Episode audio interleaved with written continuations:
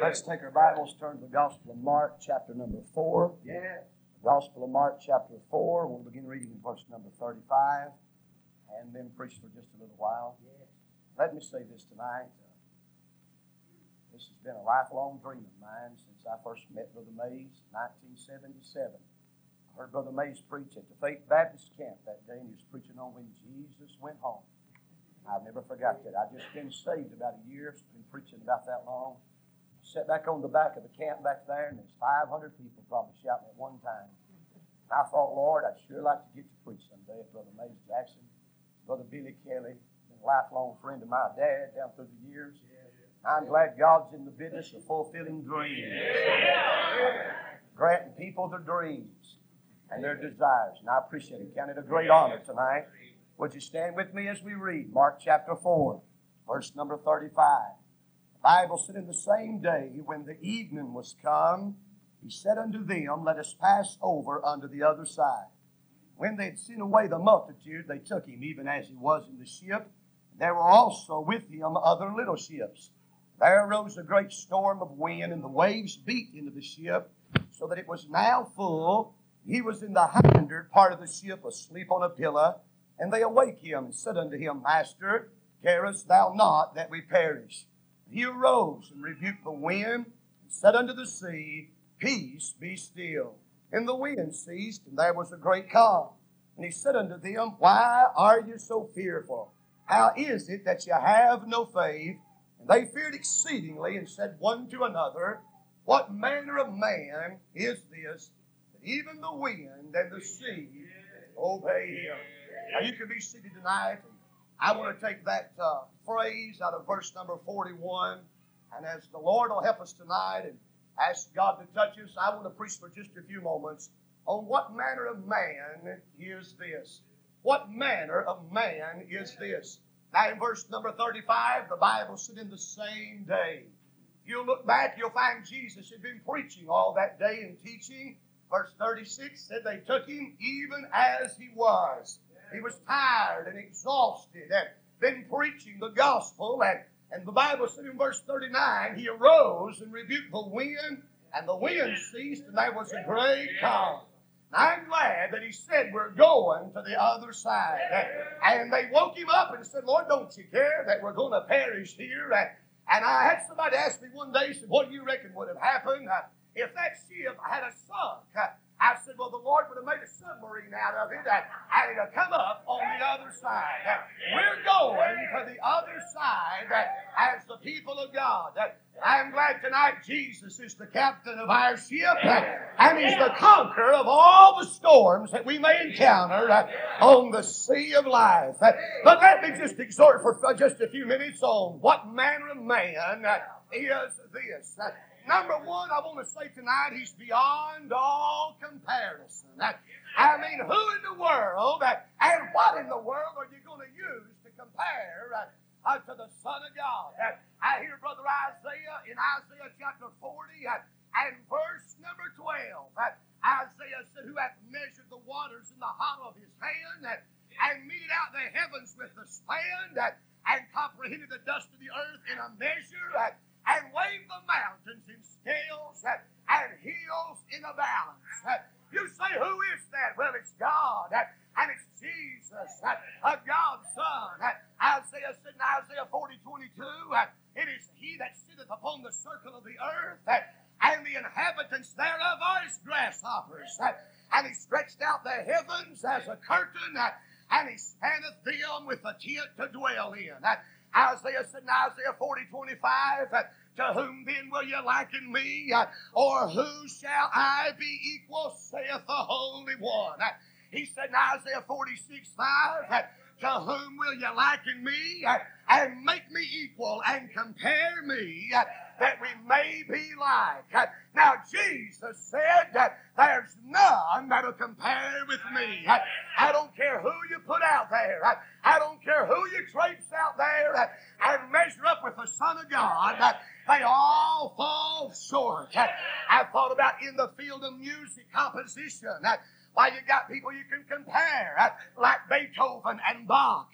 In military command, you can compare Napoleon and Alexander. In the world of literature, you can compare Shakespeare and Longfellow, and you get into uh, missions. You have Hudson Taylor and Adoniram Judson. And in the field of pulpit oratory. Uh, what about Charles Haddon Spurgeon and Dr. R.G. Lee? And on and on we could go.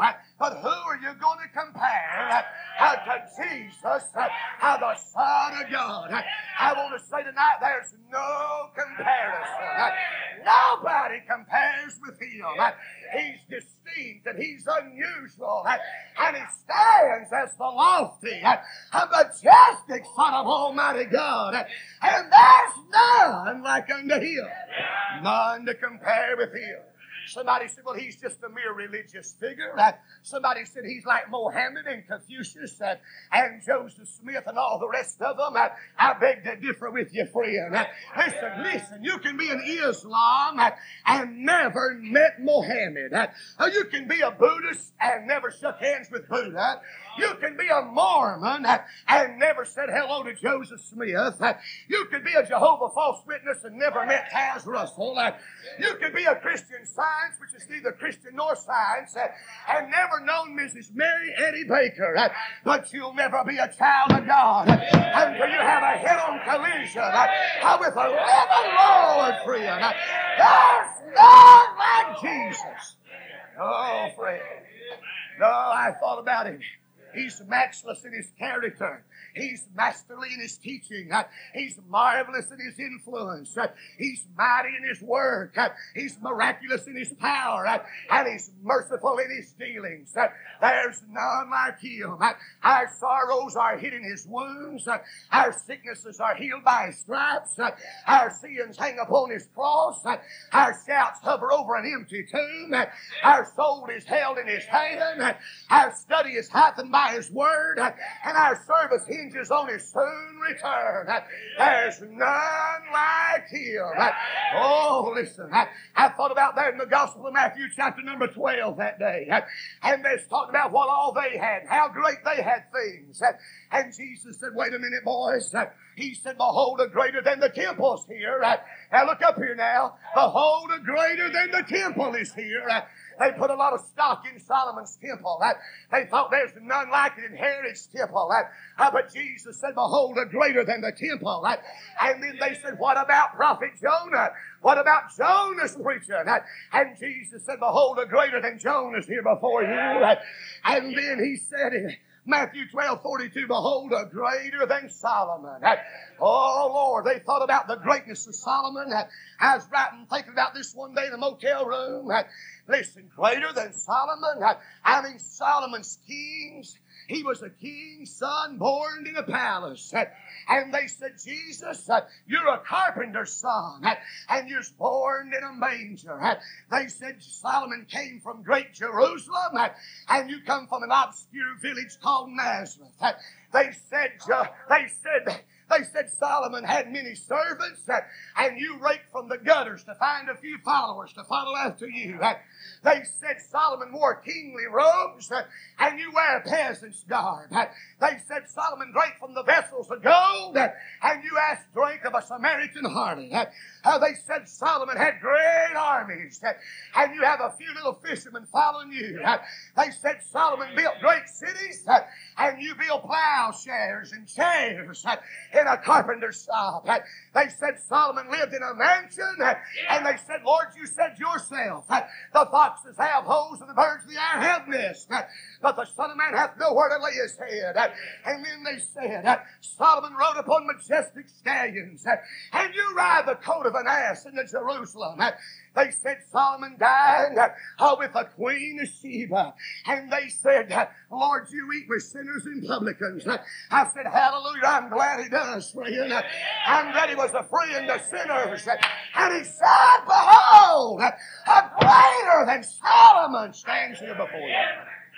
He is the indescribable not enough horses on this planet. Never has been enough horses. Never has been enough human wisdom to articulate words to compare to the Lord Jesus Christ. one glimpse of his dear face, and it'll erase all the toil, the tears. I'm telling you, there's none like Jesus. No, not one. He's the indescribable one. But then may I say, not only is he the indescribable one beyond all comparison, but he became God in the flesh. He's the incarnate one. Now you say, how important is that doctrine of the incarnation?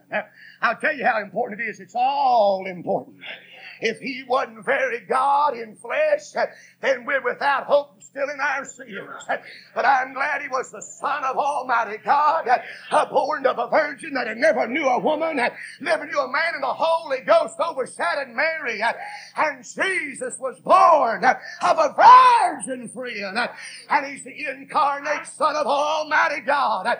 God in encased, God in enshrouded in human flesh who walked among men who walked among men. You said, How human was he? How much God was he? He is 100% man, 100% God all at the same time. You said, Figure that out and explain it. I can't. Even Paul said, Grace, the mystery of godliness, that God was manifested in the flesh, justified in the spirit, that I've seen as of angels preached in the Gentiles, that, and received up into glory. Paul said, I can't explain it, uh, and I ain't even going to begin to try to. Uh, I'm that I just believe it, friend. Uh, I believe he was very man and very God at the same time. You remember there in the Gospel of Luke, chapter number 2, verse 46, they found him sitting in the midst of the doctors and the lawyers.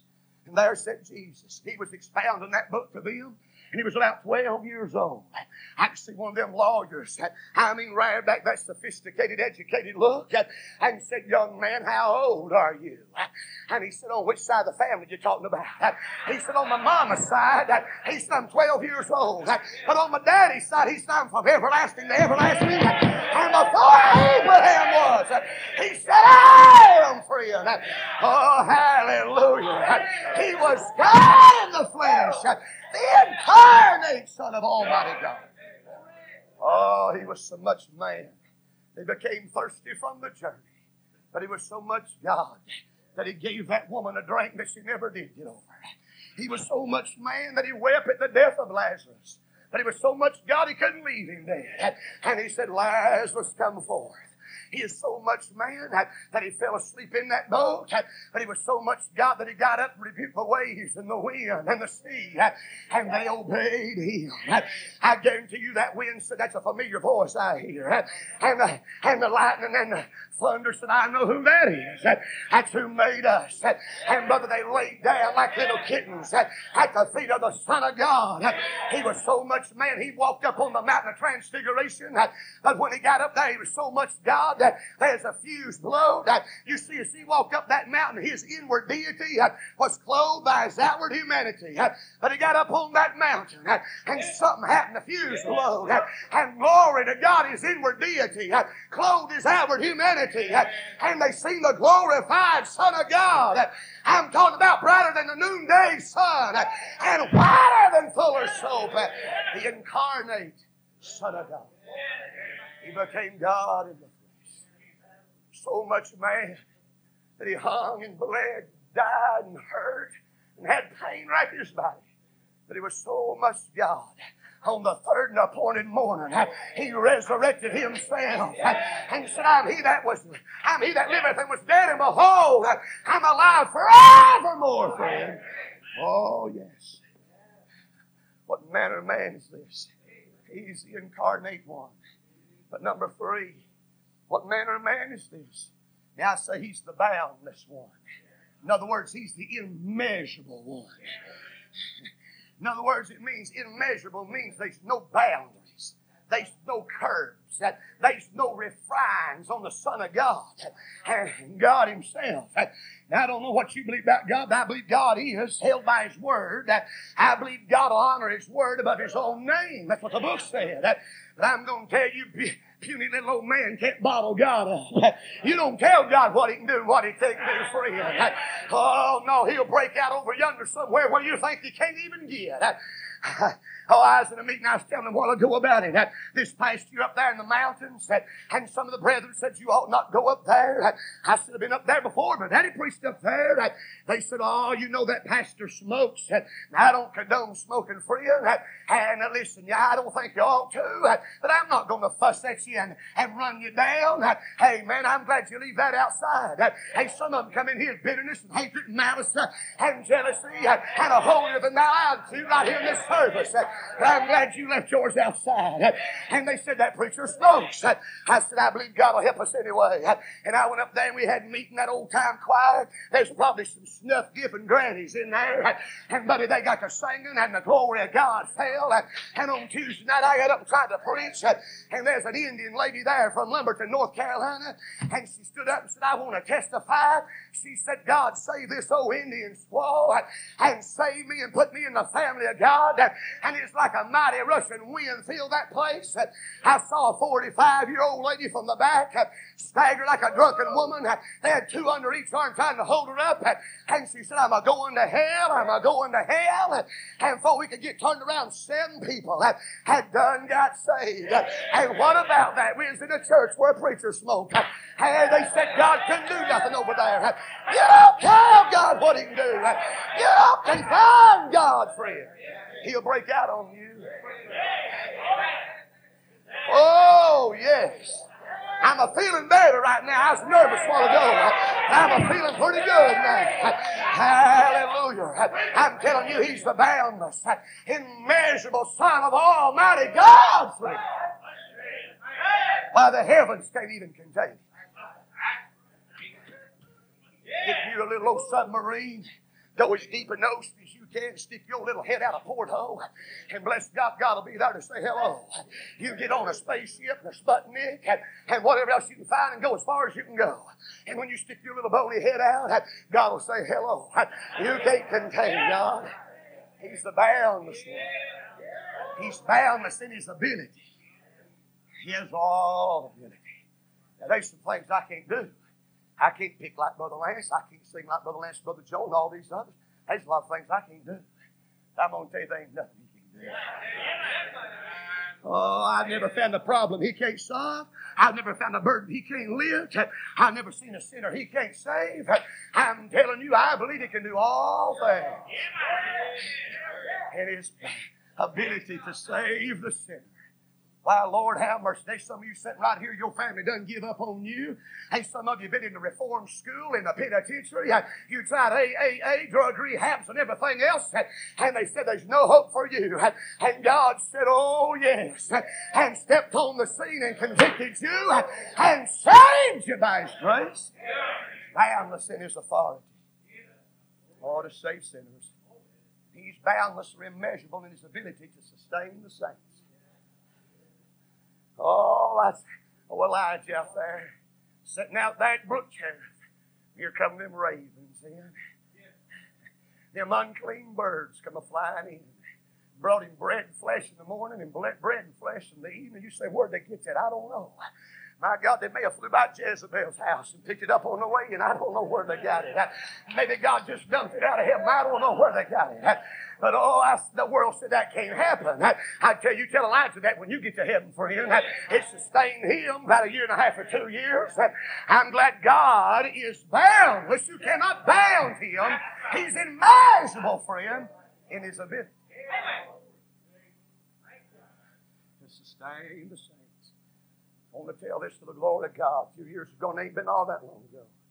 Had double pneumonia. Double pneumonia, and I sick, a fever out of sight. We ain't never had much money, don't have no money in the bank, just got a checking account to pay the bills, live from week to week. I got sick, I went over there to the medical clinic. And I went in there, and that doctor checked me, and he checked my lungs. But amazed, he said, Son, you got double pneumonia, boy, and you need to be in the hospital. I said, Doc, we ain't got no insurance. And I said, I ain't got no money much. And he said, I'm going to give you some penicillin and high powered pills. Boy, you go home and get in the bed and don't get out. I said, I got to preach tomorrow. That's Saturday. I said, I got to go and preach. He said, Son, you're sick. I wrote a $90 check to that medical clinic, and they wasn't a dime in the bank. They wasn't a dime in the checking account. I figured I'd borrow that if I had to. And boy, I went back home. I was tired and sick and hurting. And the old devil said, God doesn't care, and here you are, nobody cares. I got to listen to him like I told you yesterday a little bit. I pulled in there at the house, and Barbara, my wife, standing at the door. Boy, a big smile on her face, tears in her eyes. She said, You better sit down. I said, Barb, you better sit down. I'll tell you about this $90 check I wrote. She said, Buster, please sit down. And I sat down and she handed me a little envelope. In the writing, Brother Mays, you've seen him as you opened the mail. It was real crooked and wobbly. I knew it was from an old person. And had a little return address, Niota, Tennessee. You'd miss it if you blinked your eyes. Ain't nothing there. And oh, glory to God. A little old note in there said, Brother Buster, the other night God woke me up in the middle of the night. And she said, I don't have much money. But she said, God laid you on my heart, and Brother Ed Blue, and somebody else. And said, I think God wants you to have this. It was a check for $1,000. Oh, glory to God and the Lamb forever. Don't you tell me God can't do it for you. Don't you tell me God can't meet needs. You're a day late, a dollar short. I'm telling you, my God is able. Able. Amen. I've seen it time and time and time again, friend. Oh, he's boundless in his ability to sustain the saints. I guarantee you, when old Elijah got over to Zarephath, buddy, they got in that meal barrel, you know the story. Now that widow woman fixed him that little hoe cake. that cat head biscuit fixed him that little old. He sat out there by himself and ate that thing. And that boy and that widow sat there and watched him. And Elijah was smacking his chops and said, I'll have you know that's good. And there wasn't nothing else left in the house. And the little boy said, he said, there'd be something in that meal barrel, Mama. He said, it'd be in there. She said, go check, son. I, I can see when he took a lid off that meal barrel, run his hands in there. He come out of shouting, it's there, it's there, it's there. And the oil didn't fail. I guarantee you when that drought was over, I believe they set that meal barrel up on the counter and said, don't burn the meal barrel.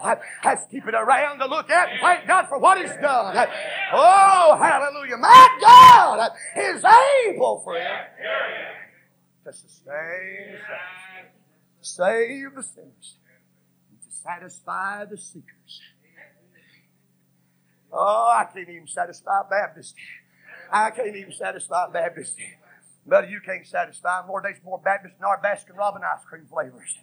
Man, I've met all kinds. I've met 40 gallon Baptists, regular Baptists, primitive Baptists, all kind of Baptists. You know, you can't hardly satisfy a Baptist. I tell you who can satisfy you. Jesus. One drink from that spout, as Brother May said, where the glory comes out.